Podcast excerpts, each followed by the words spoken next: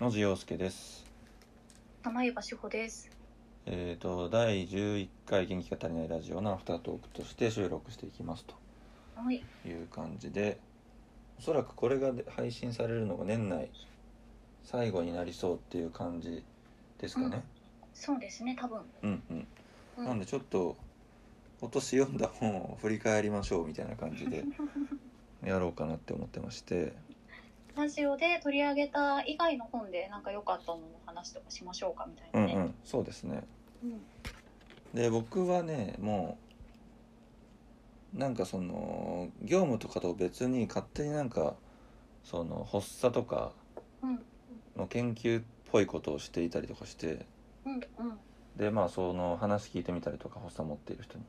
うんとは別にこういろいろ本とかね読んでて今年は本当学術書ばっかり読んでましたね。うんうんうんううんんうんうんでその中でめちゃくちゃ面白かったのがはいはい。牧祐介っていう別名はい三田宗介っていう伝説的な社会学者の人がいてはいはいはい。その人が書いた「時間の比較社会学」っていう本があるんですよ。時間の比較社会学。うんうんうん、ほうほう読んだことない。でタイトルは結構硬い感じなんだけれどもうん要は時間っていうものがどういう文脈の中で成立してるかっていう話であったりとかうん時間って僕らはもう直線的なものと捉えてるけどうんうんそれ以外にもっと円環的な時間であったりとかうんうん違うその時間の捉え方があるんじゃないかっていうのを、うんえー社会学的に書いてる本でうん。面白そう。これめちゃくちゃ面白くてえー、面白そう。え、結構古い本だ。はだいぶ古いかな今文庫版が手元にあっていいはい。つ出たんだろうな岩波現代文庫からそうです2003年に出て2003る。年かもともとが1981年ですよはいはいはい。でこれがなんかねみんな読んだ方がいいレベルで面白いんですけどうんうんうん。なんだろうな要は直線ってちょっとこれ読んだのがちょっと前なんでかつ専門的な話なんで、認識が間違ってるとこ多分結構あるんですけどうんうん要は直線的な時間というものを内面化していくとうんつまり将来絶対死ぬわけじゃないですか僕ら。っうんうんてなるとその死に向かって生きているっていうことになるからうんどんなに頑張ってもどんなに今積み上げていっても最終的に死ぬ、つまりそこにはもう虚無があるうんうん生きているっていうことそれ自体に虚無っていうものがもう内包されてるんじゃないかっていううんうん最終的に死ぬから、うんでそのなんかその虚無に対して虚無に向かっていくっていうものに対してどういうふうにこう抵抗できるっていうか考えればいいのかみたいなうんうんうん話がずっと展開されている本ですねあ面白そそうなんですよそのだからそれこそそのなんて言うんでしょうかあの昔はその未開の地とかって言われて批判されてましたけどあの、うん要はアフリカのその村の人たちがどういう時間を生きてるのかみたいなううんうんうん話とかをこう比較していくんですよ。うんうんうんで彼らはその未来っていうものをほぼほぼ考えないみたいな話とかうんうんその常に一日一日が繰り返しで今を生きているっていうところからうんその僕らが生きている時間感覚を相対化していったりとかっていう、まあ、へー話があってあうんうんうんうんでこれねちょっと解釈が多分本当に そう短絡的なんだけれどもうん要はその虚無とかどうせ死ぬ死ぬしなっていうニヒリズムみたいなものに対してうん対抗していくために一個その示唆されるキーワードとしてうんうんコンサマトリーっていう概念が出てきてはいはいでコンサマトリーっていうのは自己充足っていう意味なんですけどはいはいはいでその自己充足的な時間の時はその時間の流れ要は虚無時間の流れイコール虚無ですよねそのうん死に向かっているから、その虚無を感じなくなるのがそのコンサマトリー的な感覚を持っている時じゃないかってうん話があへっーてそのコンサマトリーの時間どう生み出されてるかっていうとうん結局他者との交流交換の中に自己充足的な時間が現れるんじゃないかっていう結論だったんですよね確か。あーへへでえなんかそれがね、うんその人類学とかって要は他者とどう生きるかみたいな話が結構主なんですけどとかともすごい符合してうんうん要は なんか一人で生きてずくじゅくじゅくしているとうんうんどんどん死に向かって虚無みたいなものがこう前傾化していってしんどいんだけれどもうんうんその他者との交流とか交換とかをしていくことによってうんその時間の流れっていうものがうん感じられない自己受的な時間が現れるそこにこそ性があるんじゃないかみたいな。なああわかりますなんかそうでもそうですよねな全部そういう話になってくるんだわ確かにいやそうなんですねこれがなんか、ね、本当多分読み方が合ってるかわかんないんだけどうんうんそのほん一般的な専門書ってうんやっぱ言えることって本当に少ないわけなんでうんうんその先行研究がこういろいろあってうんその上で本当に1ミリこれが新しい発見ですっていう提示するような感じで割とドライに進んでいくことが多いんだけどもうんうんこれってそのさっきの結論だとするとすごくこう熱っぽく終わるっていうかうんうん熱い感じで終わるのがすごいいいんですよね。うんうんうんうんうん結局そこに他者ってものが入ってこないとっていう話なんでうんうんうん確かに確かにこれは結構なんかもともとその閉じがちな自分にとってうんあやっぱりこの他者との関わりとか世界に対して開いていくっていうことがうん良いんだっていうのをこう支えてくれたような感じの本でしたあーあ面白そうへえ買います買いますって言いながらも買ったんですけど今ちょっとこれ説明ちょっとむずいなうんでも今野地さんがお話ししてくださったようなことなら確かにすごくなんだろう納得がいくというかうんうんうんうんもっと詳しく読んでみたいなと思ったしなんだろうなんか結局その時間を止めるものって孤立なんですよねうんうんうんうん本当にそう思うから大事ですよね開かれていくことはねそうなんですよねうんでそこでなんか思っあの古市さんのうんうん「幸福な国の絶望」なんだっけ絶えっ、と出されてましたね読んでないよ私それもあ本当ですかうんそうかそうかちょっとここにもねコンサムトリーという概念が出てきてあそうなんだ逆になんかそれはコンサムトリーっていうものうんがなんか割合ネガティブに書かれてるっていうか絶望の国の幸福な若者たちでしたっけあそうですそうですうんうんうん要はこの社会状況みたいな構造的なところがどんどんこう弱体化していって衰退化していっていく中で、うんうんえー、とそういう社会と構造に目を向けずに、うんえー自分たちの身近なコミュニティだけに閉じているっていう意味でうんコンサマトリーっていう言葉が確か使われてたんですよねコンサマトリー化する若者たちっていううーんあでもそうか古市さんが書かれてた小説とかもそういう話だった気がするあ本当ですかうんうんなんかその多分てちょっとこれ語弊あるかもしれないけどうん要は丁寧な暮らしとか、まあ、あれのブームっていうことで捉えるとうんあれって要はなんか社会は変えないじゃないですか え変えんのかな、なんかその目の前の一個一個を肯定的に捉えていくことでうんうんこう自分が満たされていくっていう話ってうんうんなんかあんまり社会とか構造とかと接続しない感じがあってうんうんうんその構造が穏便されちゃうみたい確かにそのあえて大きい構造に目を向けないことが幸せですよみたいなな多分そういう意味で古市さん使っててうんうんうんあそうかそういうことかそうですだからコンサマトリーっていう意味がちょっとえっ、と牧祐介さんのものとうん古市さんでちょっと違う使われ方してたりとかするんですけどなるほどねあそうかそれだとじゃあ小説は全然ごめんなさい私が言ったのと違うニュアンスだったかもしれないあですか、ううんんそうかそうかなんですけど僕的にはそのコンサマトリーみたいな自己充足的な時間超大事だなっていううんうん、うん、ことを思ったっていう話でした、あ読んでみま すねすごい面白そうえー、じゃあ社会学とか人類学の本が今年はやっぱり多かったですか当時ほんとそればっかり読んでましたねうんうんうんううんうんうん、んうん私も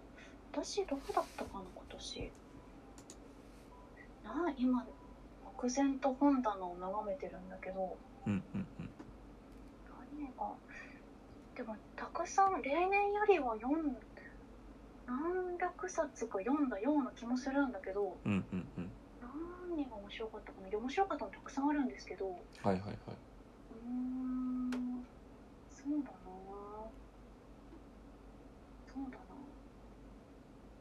うーん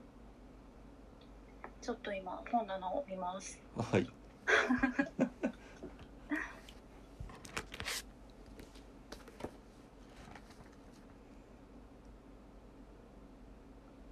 いっぱいあるなよかった本うーんそうだなあまあじゃあもう目についたもので面白かったものの話をするとうんうんちょっと前にツイッターとかでもちらっと書いたんだけどうんうん「えっと、ヤクザ時々ピアノ」っていうあああ面白かった読みました読みました読みましたそう そうそう面白いで すよねえっとルポルタージュなんですけど、うんえーっとヤクザものというかヤクザの方、いわゆるヤクザの方に、えっと潜入取材をされることをメインにしているライターさんそうですねの鈴木智彦さんっていう方がいらっしゃって、でこの方が、えっと、52歳の時に何年か前に、えっと、ふとその仕事を全部こう考慮して取材の仕事を終えて本が出て、でああようやく一息つけるっていう時にあのライティングハイみたいな状態に陥っていて。はいもう今何を聞いても感動しちゃうみたいな多分テンションだったのかなわかんないけどうんうんにふとこう映画を見に行ったらあのアバの「ダンシング・クイーン」が流れてきたとうんうんでそれにめちゃくちゃ感動して号泣してしまってうんうんうんうん「ダンシング・クイーン」をピアノで弾きてえと思いうんうんうんうんあのピアノ教室に片っ端から電話をかけてで相性のいい、まあ、女性の先生と巡り合ってうんでその方に「ダンシング・クイーン」をひダンシング・クイーンの1曲を発表会で弾くっていうことだけをもう軸に置いてうんうんピアノを初めて習い始めるっていうルポなんですけどうんうんうんなんかあのやっぱ普段こうヤクザの潜入ルポを書かれてる方だからいやなんかそれ用にこう文体とか本人の取材の態度とかも特化されているというかうんうんうんうん例えば最初にピアノ教室に体験入学体験するときにはいはいはいはいあの 防音室だからドア閉めなきゃいけないんだけど当然うんうんヤクザの方と喋る時ってこうドアを開けておかないと脅迫罪に問われてしまうからみたいな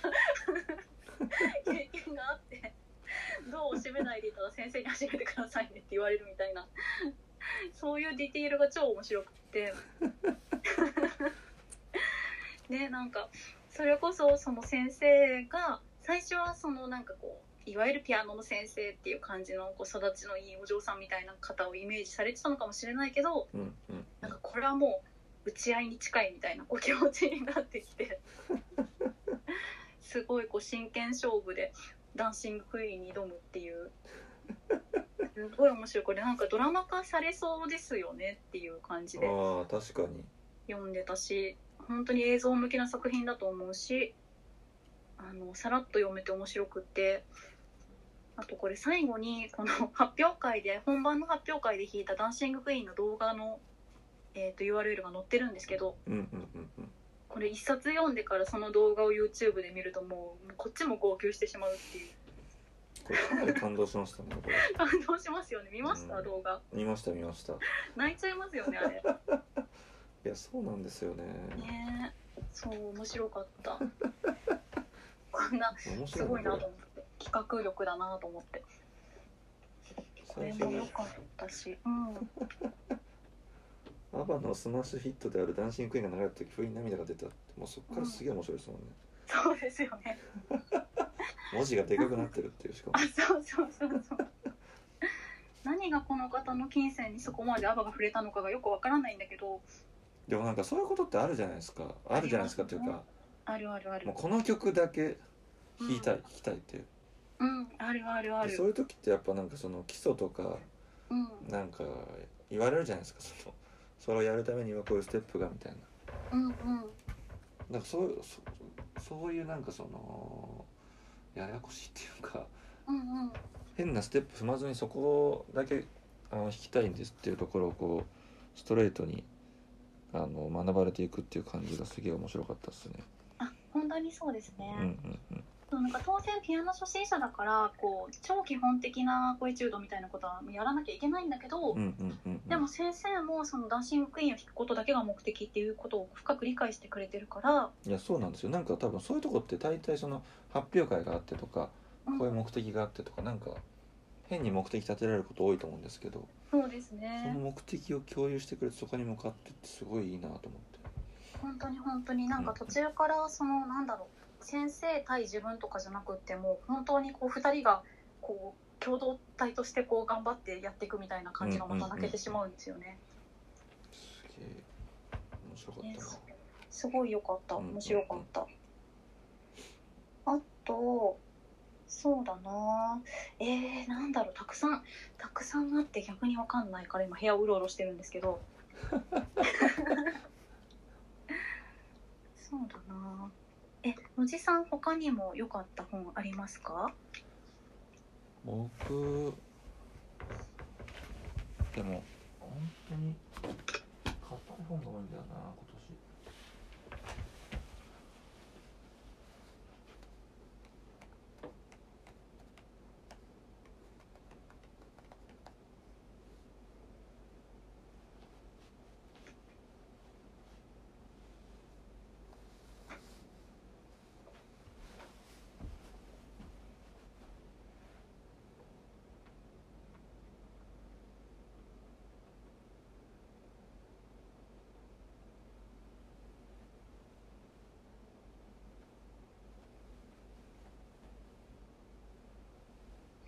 うーん普通になんかあれだわなんか友達が家に来てる時の今 沈黙みたいになっちゃったわいやちょっと僕マジでなんか臨床人類学とかはいはいはいなんか不健康は悪なのかっていううん医療社会学の本とかへそんえなんばっか読んでたかもなあそうだったんですねそうっすねうん不健康は悪なのかって面白そうですねそうですねまさにタバコの話とか、うんうんうんその健康っていうものがこう過剰にうん来産されるものになってるっていうのを問い直すみたいな話でうんうんうんうんこれは普通にめちゃくちゃ面白いんですけどへでえもこの前なんかタバコでちょっとずれますけどはいなんだっけな三次喫煙みたいな概念が出てきたんですよおうおう受動喫煙でもなくってことですかその多分先ではいはい服とかはいカーテンとかについたはいなんかヤニとかで、うんまあ、悪影響を与える可能性があるみたいのが話題になっててあ本当にクソだなって思ってあそんなところまでねリスクとか言うんだったらうんもう外出れませんよっていう確かに ねなんかあのなんだろうオークションとかメルカリとかでこう発送するときに、うんうんこうああいうこうちょっとこう局地的な文化としてうんあの喫煙者いませんとかを書かなきゃういんけああなりいますねありますよねあのルールみたいな、うんうんああいうのとかも、まあ、気にされる方がいるのはわかるんだけどすごいこう大変ですよね制限になっちゃうとまたそこまでかっていう気もするし、いやそうなんですよねそのね、あらゆるものをこうリスク化しすぎててうんうんなんか本当に健康原理主義みたいなうんのがめちゃくちゃ強くなってるなって思いますね、いやそうですね本当にう、ん、うんうんうんだからそういうのがなんやねんって思ってる人は不健康悪なのかとかめっちゃストライクだと思いますけど、あー面白そううんえー、結構専門的な内容ですか読専みにくい門専門的なんですけど何人か研究者の人が短い論文を寄稿してるという形式なんでうんうんう1ん個の長い論文読むよりは全然楽です、うんなるほど、うん、うううんんうんんえー、読んでみようかな結構ね高いですああそういう本大体高いですよ ね、そうなんですよね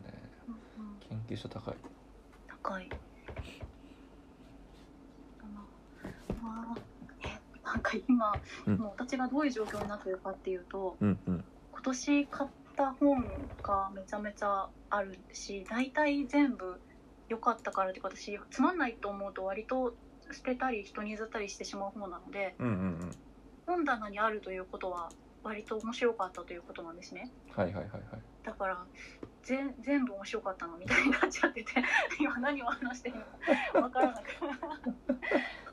確かあになと私はジャンルとしてはうんうんあのーそうだななんかケア関連の本をよく読んでたりうんしうてんうんうんと、あとは、えっ、と、まあ、もともと好きなので、歌集をよく読んでました。ああそうなんですねうん、短歌の歌集を。あと、あと歌集は読むけれど、あんまり現代俳句を知らないなと今年思って、うんうんうん句集もちょこちょこ買ってみたりして、はいはいはいはいで、これ、多分短歌と,、えー、と俳句と両方読む方のあるあるなのかもしれないけど、うんうん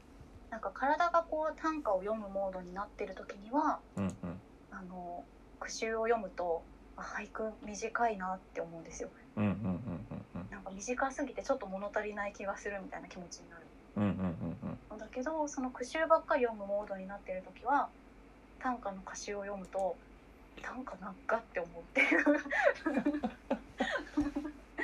のを行ったり来たりしていろいろ読んでたんですけどうんへえ句集だとね良かったのがいくつかあり読んだことないかもあ本当ですうんうかん、でもなんか自由律俳句とか好きそうああ関城さんとかやってましたっけ又吉とかあ、やってます、やってうんうんます。うん、存在は知ってますああ、そうそうそう、関白さんと又吉さんの、あの、カキフライがないなら来なかったとあか。そうだそうそうあのシリーズも確か新刊が今年出たんじゃなかったかな。だあそうなんですねうんうんうん。うーんこう、なんか自由律俳句って難しくて、うんというのが、全然素人の私が語っているのかわからないけど、うんうんあの。こうあるあるネタにすごい近づきすぎてしまうことが多く、うんうんうんうんうんえっと、バラエティで「共感百景」ってやってましたけど、はいはいはいあのあれにも又吉さんとか出てたけどうんうんうんなんかそれこそこう特に、えー、と節とか、えー、と例えば季語俳句にある季語とかあと五七五七七で読まなきゃいけないみたいな音の縛りがないものなのでうんうんただのその一行詩というか、まあ、一行のつぶやきみたいになってしまうから、うんうんそうですよねね、そうそうだから単純にこう共感をたくさん得られる、えー、とあるあるネタに近づきすぎてしまうことが大いにあり。うんうんうんなんか自由律俳句の始めたての方とかってどうしてもそこにとどまってしまうことが多いような気がするんだけどうんうんうんなんか又吉さんの自由律俳句とかはすごいそこの距離がちょうどいいものが多くうんはいはいはいはいはい面白いなと思ったりもします。うーんうん、ちなみにその本当に歌集とか句集とかってうん、詩集とかかあとうんうんうん本当僕最果てさんと、うんあと伊藤ちゃんはいはい伊は藤いは君いちゃん伊藤昆さんの、お互いの共通の友人である。あそうですねうんうんぐらいしか多分読んだことなくて結構そのなんつうかシチュエーションが結構難しくないですかなんかそのどのはいはいタイミングで読むかによってすごい結構変わるじゃないですか受け取り方がああそうですねそうですね。うんうん、どういうタイミングで読むんですかそういうものはあーあなるほどなえっ、とっていうのは読み方がそのこっちの状態によって、えっと受け取りが変わっちゃいませんかっていうことですか、そうですそうですでもうあくったくたの時とかってうんうん、もうなんかなんつうんだろうなそっからこう余白が自分の中にないからうんうんうん言葉だけが滑っていく感じになるしはいはいはないんはいか整えないと読めない読めないっていうか面白くないみたいな感じがあって自分の中で、あーそっかそっかそれは確かにありますうんね、うんあのー作風によるんだと思うけど、うんうんえっと、結構こうこちらになんだろうな、えっとパワーが全くない時には読めないなっていううんうん方もいらっしゃる。えっと、うんはいはいはいはい多分ねそれこそ今お話に出た伊藤昆さんうんうん歌人の方ですけど、うんうんとかはえっと、すごく日常に即したシチュエーションで書いてくださってるし、うんうんこうあんまりなんだろうなこちらをえぐろうみたいなこう感じに書いてないからうんうんうんうん割とこうどんな体調でも読めるうんうんうん確かにものなのかなと思ってて、うんうん逆に言うとこうすごい疲れてる時はちょっとこの方のは読めないなみたいな歌人の方もいらっしゃいますね。うーんそうだな、うん、伊藤寛さんとかは多分こうふと夜中に眠れない時とかに読むのにすごくいいんじゃないかなって思うけど、うんうんそうですね「満ちる腕」っていう歌集を本当についこの間この間ではないか、何ヶ月か前に出されてそうですねねこれもすごいよくって今開いてみるとうんうんこれはえっと短歌と基本的には短歌とうんうあんと散文が両方入っているそうですねうんうん散文と詩かだから詩歌集みたいなうんうんうん形なんですけどすごく個人的にはコンさんはあのなんかキャッチコピーみたいなすごい耳当たりのいい言葉を使わものすごく使われるのでうんうんうんリズムもいいしうんうんなんだろうさらっとこう下手したら読めてしまうんだけどうんうんなんかそのなんだろう口当たりとか耳当たりの良さだけで通り過ぎられない何かがあるような工夫だなと思っていて。うんうんうんうんうんあのね、すごく言ってしまえばすごく単純な短歌を書かれることがあるんだけどあえてうんうんうん例えばえっとそうだなえっとね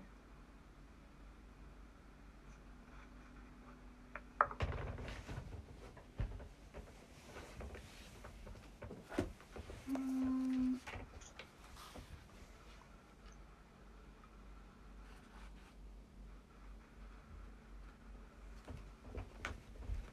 筒の中覗き込むように聞いてくれる信じるより早く溢れ出すっていう短歌がありうんうん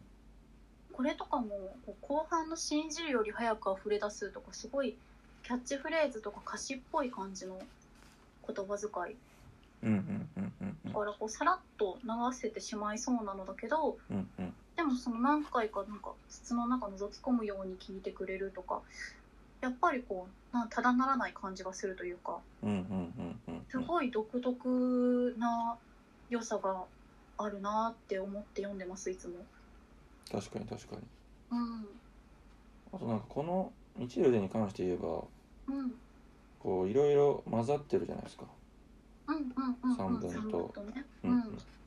でこの配置がうん、こう均等じゃなくて1ページ1ページに配置が変わっていくんですよねそうですね、そうですね。でそれがすごいリズムを生んでくれる感じがあってそうそうそう。あんまり読まない僕もこうすごい楽しく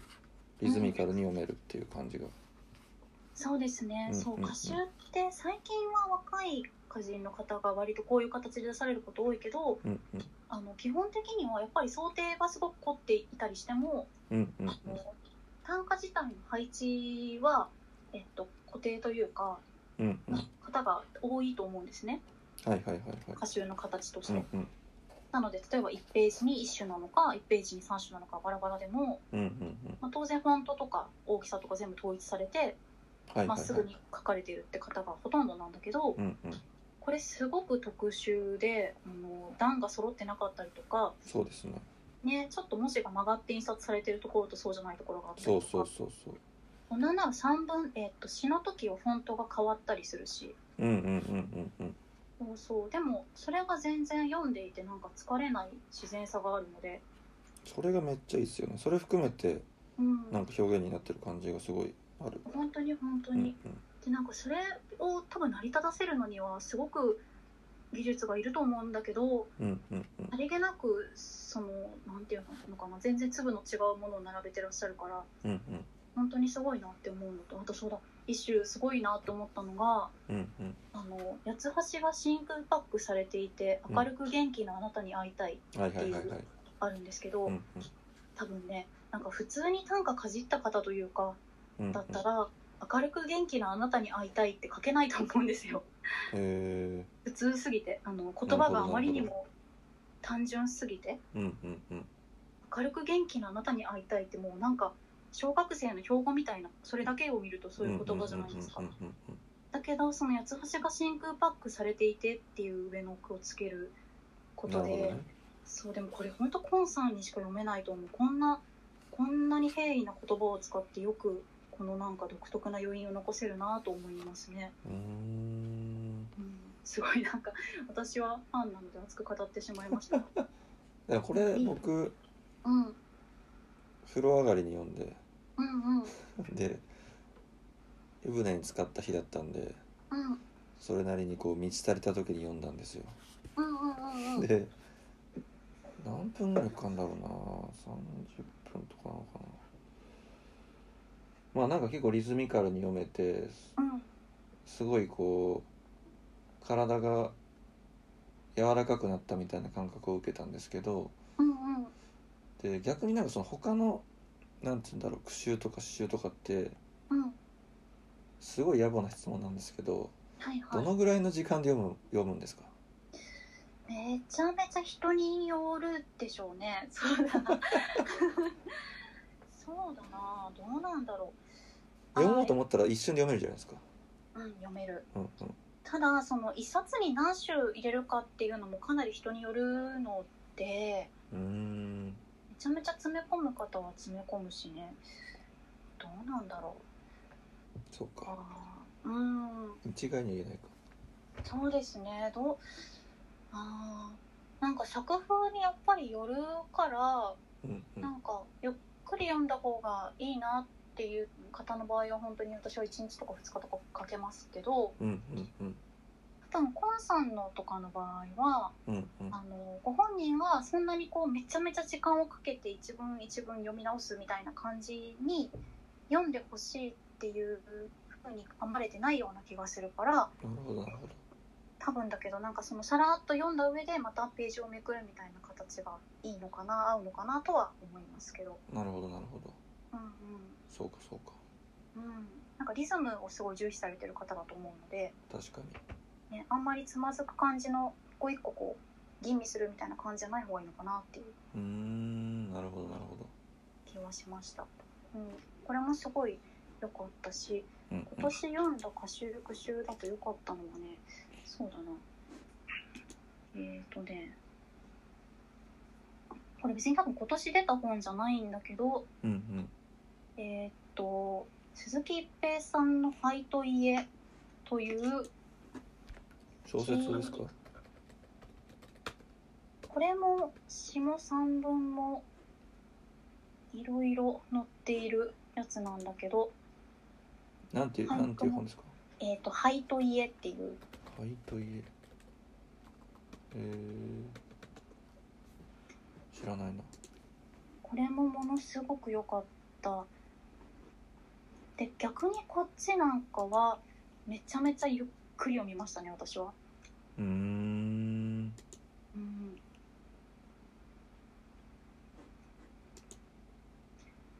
あのある意味読むのに緊張感がいる本かもしれないなと思う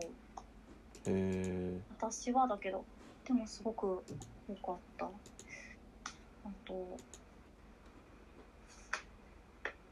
ー、あ本の崩れた山が。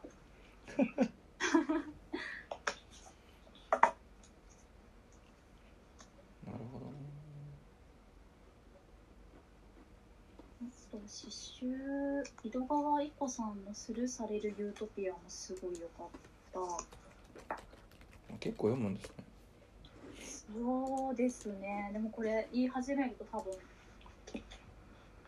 終わってしまうから やめますがえー、うんうんでもなんかたまにその刺繍とか歌集とか好きって言うとうんうなんんかどこから読むといいと思いますかみたいなことを聞いてもらえることがあるけどうんうんうんなんか普通にやっぱり最果て滝さんから読むといいと思いますって私は言ってます。まあ本当今代表的な方ですもんね。本当に本当にうんうんうん。なんかかまあもちろんその好きな方そうじゃない方どっちもいると思うけれどあのすごくなんだろうな詩がどういうシチュエーションとかどういう場で読まれるかっていうことに意識的な方だからうんうんあの本当に、うん、現代史っていうのを知りたいなと多分最果てさんから読むといいしうんうんあとまあこれも多分どっちもそんなことないぞっていう人もいると思うけど歌集だったらまあ多分普通に本村弘さんとかから読んでもいいと思うああ穂村さん確か読んだことあるわあそうですようんうんね、うんかなりエッセイも書かれてる方だから、うんあのそうねなんか小村さんの短歌の好き嫌いとかは全然人にもちろんよると思うけどうんうんあのなんかね最果てさんも小村さんもそのやっぱり今そのジャンルを代表する方っていう風になってるからうんうんあの最初ここから入ってもし違うなってなったら全然他のとこ行ってくださいっていうような言い方をずっとされているので、うんうんうんうなんんかすごく本当に最初に手に取る方にとって親切だしだからって全然浅いわけじゃない作品ばっかり書かれてるなって思います。結構最果てさんってうんそういえばと思ったんですけどうんそのやっぱ読み味結構違うというかそのなんて言うんだろうな鋭いと思っててうんうん言葉が。で読んでてまあエッセイとかだと、まあ、朝マックのエッセイとかすげえ好きなんですけど サマックのエッセイがあってはいはい。そのさやつさんがエッセ朝マックがめっちゃ好きだみたいなそのうんジャンクフードの良さみたいなの書いてるうんうんのがあってそれがすごい好きだったりしてそれは普通に共感するんだけれどもうんうんその詩とかねうん読んだ時になんかすごい不安になる時があるっていうか うんなんて言うんだろうえそうそうそう思うとかうんそれ違くねみたいなうんこうなんか結構やっぱ自分と真逆な感じの観点が入ってくるところがすごいあってうんうんなんかそういうなんか怖さみたいのが僕的には佐賀さんの詩を読むときに面白いところだなと思ってますね。あーそっかそっかそっかそっかなんか割とこう強い言葉で言い切りをされたりうんうんあのなんだろうカウンターみたいなことを書かれるタイプですよねどっちかってういうんとうんね。そんな気がするうんうんうんうんすげえわかるわってよりはえってなるっていう。でもそれが多分すごく大事でなんかこの話をもしかしたらシーカーに詳しい方に聞かれると結構すごい浅い話してんなって思われちゃうかもしれないんだけどあの小村博さんとかそれこそ、うんえっと、短歌を読む時の態度というか短歌に対する態度として、うんうんえっと、共感と脅威っていう2つがあるよねってよくおっしゃっててうんうんうんあの共感っていうのがそれこそさっきの自由律俳句の話だとこうみんな意味がわかるあるあるうんうんうんうんね、それこそ、えーとタイトルになってるけどまさかジープで来るとははいはいはいはいはい。あるあるじゃないけど、まあ、人がジープで来たらびっくりするじゃないですかうんうんでちょっと面白みもあって、うんうんうんみんなまあその予想外さにびっくりする面白さが分かるうんうんってうんいう意味での、まあ、あるあるなんだとしたらそれはまあうん共感に近いですよねとうんうんそうじゃなくそのなんだこれはっていう分からないぞとかちょっとそれは違うのではみたいなこう反発心みたいなものうんうんうんうんが感じさせるものがあるとしたらそれがまあ脅威に近いものだと。うんなるほどね。そうそう穂村さんよくなんか怖い短歌は絶対にいい短歌だっておっしゃるんだけどへえ。そうそのなんか怖さみたいなものっうんうんうん